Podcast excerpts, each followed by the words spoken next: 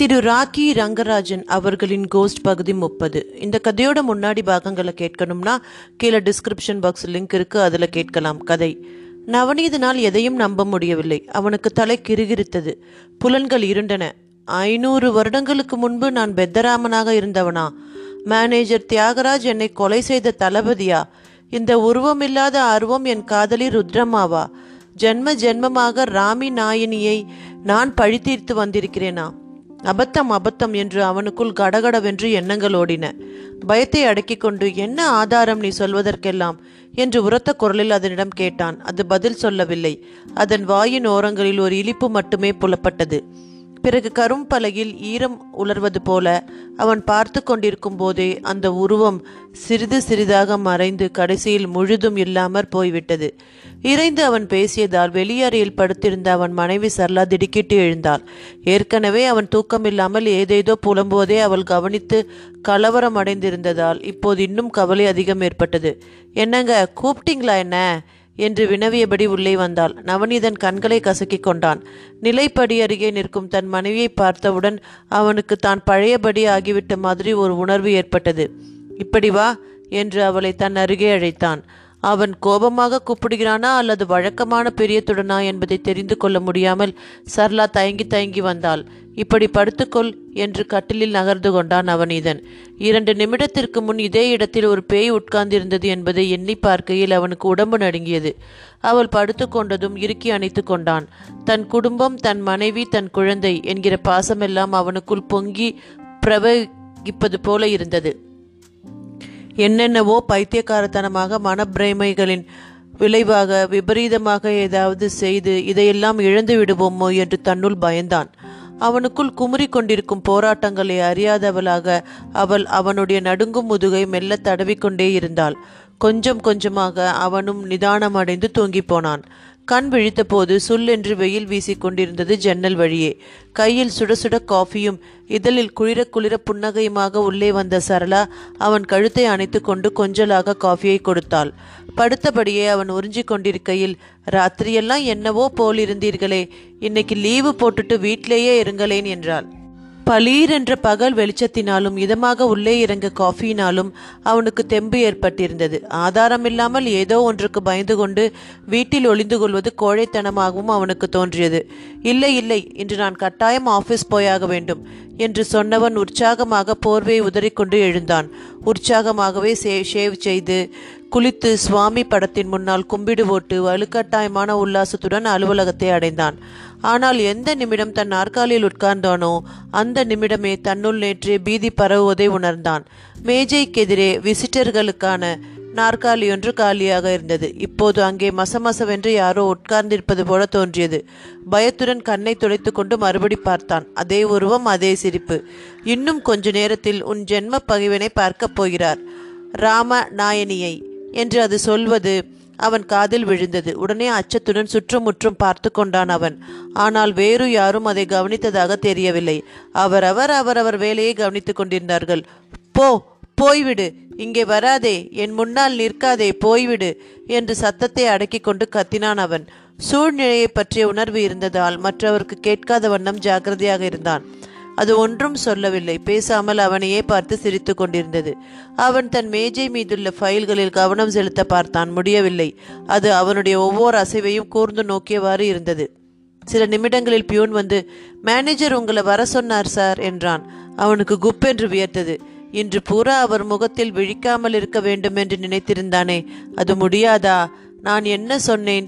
உன்னால் தவிர்க்க முடியாது நவநீதன், தவிர்க்கவே முடியாது என்று அது கொக்கரிப்பது கேட்டது. மெதுவே எழுந்து மேனேஜரின் அறையை நோக்கி நடந்தான். கூட யாரும் வராதிருந்த போதிலும் பக்கத்திலேயே காலடியோசை மட்டும் கேட்டுக்கொண்டிருந்தது. அவன் தோள் மீது யாரோ கையை போட்டுக்கொண்டு கூடவே நடந்து வருகிற மாதிரி இருந்தது. வா நவநீதன் என்று இனிமையாக வரவேற்ற மேனேஜர் தியாகராஜை ஏறிட்டு பார்க்கவே அவன் நடுங்கினான். அவனை நன்றாக பார்த்துக்கொள், தெரியவில்லை, ராமி நாயனி உன் பகைவன், ஜென்ம விரோதி என்று அந்த குரல் அவனுக்கு வெகு சமீபத்தில் கேட்டது. நிமிர்ந்து நோக்கினான். பழக்கமான மேனேஜரின் முகத்துக்கு பதில் அவன் முன்பின் பார்த்திராத விசித்திரமான முகம் ஒன்று தெரிகிறார் போல இருந்தது. உற்று பார்த்தபோது அது இந்த காலத்ததாக இல்லாமல் சரித்திர கதைகளுக்கான படத்தை பார்க்கிற மாதிரி தோன்றியது. என்ன அப்படி பார்க்குற என்றார் தியாகராஜ். வந்து ஒன்றுமில்லை என்று அவன் மிடர விழுங்கினான். ஒரு சொந்த வேலை, அதற்காகத்தான் கூப்பிட்டேன் என்றார் தியாகராஜ். தன் பிரீஃப் கேஸை திறந்து ஒரு புத்தகத்தை எடுத்தார். அட்டையிலிருந்து அது ஒரு பாக்கெட் புக், ஆங்கில நாவல் என்று தெரிந்தது. சேஸ் எழுதியது என்பதையும் கவனித்தான். என்ன விஷயம் தெரியுமா என்று சிரித்தபடி புத்தகத்தை காட்டினார். பின்புறம் அட்டையும் இல்லை, பல பக்கங்களும் இல்லை. தெரியாதனமா அதை படிக்க ஆரம்பித்து விட்டேன். தயவு பண்ணி நீ என்ன பண்ணுகிறாய் என்றால் இதை ஒரு காகிதத்தில் குறித்து கொள் என்றார் தியாகராஜ். பிறகு தானே தன் டெஸ்க் நோட்டிலிருந்து ஒரு தாளை கிழித்து புத்தகத்தின் பெயரை எழுதி தந்தார்.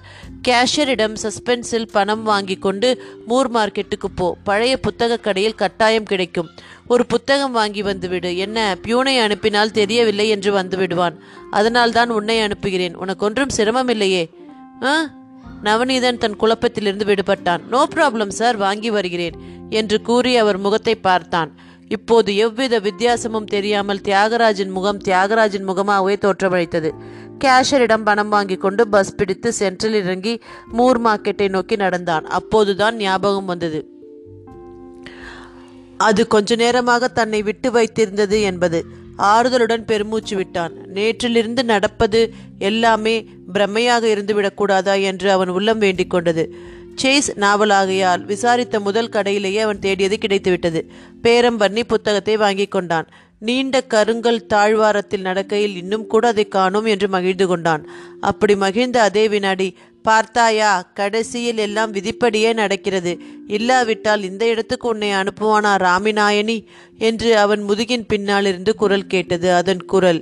அவன் திகிலுடன் மௌனமாக நடந்தான். இப்படி வலப்பக்கம் திரும்பு, அங்கேதான் உனக்கு வேண்டிய கடை இருக்கிறது என்றது அது. மாட்டேன், நீ சொல்கிறபடி செய்ய மாட்டேன் என்று சொன்ன போதிலும் அவன் அதன் ஆணையின்படியே வலப்பக்கம் திரும்பினான். அதோ பார் கடை என்று கூறியது அது. அவன் அந்த கடையின் முன்னே போய் நின்றான். கத்தி, அரிவாள், உளி, சுத்தி, கத்திரிக்கோள் முதலிய ஆயுதங்கள் விற்கப்படுகிற கடை அது. வாங்க சார், என்ன வேணும் என்றார் கடைக்காரர். நல்ல கூரான பெரிய கத்தி என்று நவநீதன் தன்னையும் அறியாமல் சொன்னான். இது போதுமா அல்லது இது தேவலையா என்று கடைக்காரர் பல வகை கத்திகளை எடுத்து பரப்பினார். பேண்ட் பாக்கெட்டுக்குள் வைத்து கொள்ளக்கூடியதாக எடு என்று அது சொல்லியது. நல்ல கூராய் இருக்க வேண்டும், பார்த்து எடு. அவன் ஒரு நல்ல கத்தியை வாங்கி கொண்டான். அழகிய கருப்பு பிடி போட்ட உறுதியான கத்தி. பணம் கொடுத்து விட்டு வெளியே வந்தான். பேண்ட் பாக்கெட்டுக்குள் விரைத்து கொண்டு நின்றது கத்தி. அவ்வளவுதான், இனிமேல் தனிமையான ஒரு சந்தர்ப்பம் கிடைக்க வேண்டும், பிறகு ஒரே குத்து என்று சிரித்தது அது.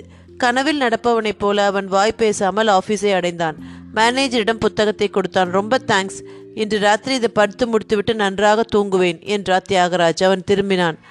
பை த பை, இந்தா என்று அவனை கூப்பிட்டார் அவர். அவன் அவர் கையில் இருப்பதை பார்த்து திடுக்கிட்டான். சிவப்பு ரோஜா. பேங்க் ஜெகநாதன் வந்திருந்தார். அவர் வீட்டு தோட்டத்தில் நிறைய பூத்திருக்குதான். எனக்கு ரோஜா என்றால் ரொம்ப பிடிக்கும் என்று தெரிந்து ஒரு கூடையை அனுப்பினார். இரண்டு வைத்து கொண்டு மற்றதை இப்பத்தான் வீட்டுக்கு அனுப்பினேன். அவர் நீட்டிய ரோஜா மலரை யந்திரம் போல பெற்றுக்கொண்டான். தன் இருக்கையை நோக்கி நடந்தான். ரோஜா, பார்த்தாயா என்றது அது.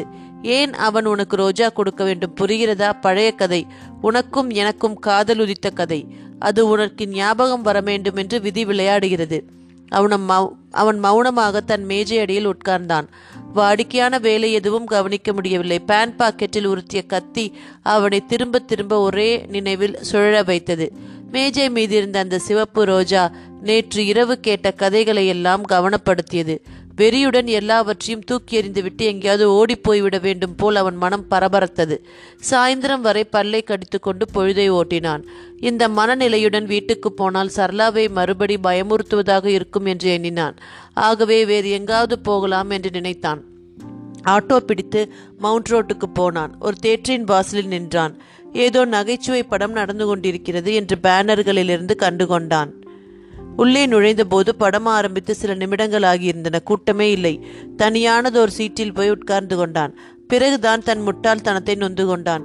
காலியா இருந்த அடுத்த நாற்காலியில் யாரோ வந்து உட்கார்வது போல் இருந்தது. யாரோ அல்ல, அதுதான் என்று அவனுக்கு உறுதியாக புலப்பட்டது. பேண்டில் கத்தி பத்திரமாக இருக்கிறது இல்லையா என்று கேட்டது அது. தொட்டு பார்த்து கொண்டான். கத்தி இருந்தது. அதை ஆபீஸ்லேயே வைத்துவிட்டு வராமல் போனோமே என்று வருந்தினான். ஆனால் தான் விரும்பியிருந்தாலும் அது எரிந்திருக்க முடியாது என்று புலப்பட்டது. வெல்ல முடியாத விதியொன்று தன்னை ஆட்டி அழைக்கழிக்கிறது என்பதை எண்ணிய போது அவனுக்கு சோர்வு ஏற்பட்டது. இனி அதன் வழியே நம்மை விட்டுவிட வேண்டியதுதான் என்று தற்கொலையான மனோபாவம் உண்டாயிற்று. அதன் பிறகு அவனால் படம் பார்க்க முடியவில்லை. அரை தூக்கமாக நேரத்தை ஓட்டினான். படம் விட்டது. வெளியே வந்தான். குறுக்கு தெருக்கள் வழியாக மனம் போனபடி நடந்தான். எங்கே போகிறோம் என்பது அவனுக்கே தெரியவில்லை. முந்தின நாள் மழை காரணமாக தெருவிளக்குகள் பழுதுபட்டிருந்தன. சாலையில் நடமாட்டத்தை காணோம். இருட்டு போர்த்தியிருந்தது வீடுகளை. ஒரு காரின் ஹெட்லைட் வெளிச்சம் அவன் முன்னே பரவியது. பின்னால் வந்து கொண்டிருக்கும் அந்த வண்டிக்காக அவன் சாலையோரம் ஒதுங்கினான். ஆனால் கார் அவனை தாண்டி செல்லாமல் அவனை ஒட்டி நின்றது. ஹலோ நவநீதன் என்று தியாகராஜ் காருக்குள் இருந்து கூப்பிட்டார். அந்த குரலை கேட்டதுமே தலைதெறிக்க ஓடிவிட வேண்டும் போல் இருந்தது அவனுக்கு. ஆனால் இரும்பு குண்டு கட்டினார் போல கால்கள் அங்கேயே நிலைத்து நின்றன. உன்பக்கத்து கதவை திறந்து ஏறிக்கொள், உன் வீட்டில் டிராப் பண்ணி விடுகிறேன் என்றார். வேண்டாம் என்று சொல்ல நினைத்தான். தொண்டை அடைத்து கொண்டது. தன்னை அறியாமல் ஏறிக்கொண்டான். என்ன பிக்சருக்கு போய்விட்டு வருகிறாயா, என்ன படம் என்றார் தியாகராஜ். அவன் ஏதோ பதிலுக்கு முணுமுணுத்தான். உடம்பு சரியில்லை அவனுக்கு, பின்னையே இவ்வளவு தூரம் வருகிறாய் என்றார். அவனுக்கு அவர் பேச்சில் கவனம் செல்லவில்லை. பின்னால் இருந்து தன் தோலை அது மெல்ல தட்டுவதை உணர்ந்தான். உனக்கு கஷ்டமில்லாமல் அவனாகவே வந்து உன் வலையில் விழுந்து விட்டான் பார் என்றது அது. மேலும் மேலும் இருட்டான, மேலும் மேலும் தனிமையான சாலைகள் நீண்டு கொண்டே இருந்தன. அது தொடர்ந்தது. அருமையான சந்தர்ப்பம். இடு கத்தியை வெளியே. கழுத்தின் பின்னால் ஒரே குத்து. யாருக்கும் தெரியாமல், எந்தவித சாட்சியமும் இல்லாமல் நீ நழுவி விடலாம். கத்தியை எடுத்து தயாராக வைத்துக்கொள். கத்தியை பேண்ட் பாக்கெட்டுக்குள் இருந்து எடுத்தான். அவன் கழுத்தின் பின்புறம் நீட்டிக்கொண்டான். வண்டியை நிறுத்தச் சொல்லு. நிறுத்தியதும் ஒரே குத்து என்றது அது. வண்டியை நிறுத்துங்கள் சார் என்றான் தியாகராஜ் வேப்புடன். இங்கேயா உன் வீடு என்றபடி காரை நிறுத்தினார். சரியான நேரம். ம் ஆகட்டும் என்றது அது. ஒரே குத்து. அவன் கத்தியின் பிடியை இறுக்கமாக பிடித்தான். பிடித்த அந்த கணமே அவனுக்குள் ஒரு மின்வெட்டு பளீரிட்டது. இத்துடன் இந்த பதிவு நிறைவு பெறுகிறது. இந்த சுவாரஸ்யமான கதையின் அடுத்த பதிவோடு விரைவில் உங்களை சந்திக்கிறேன். நன்றி, வணக்கம்.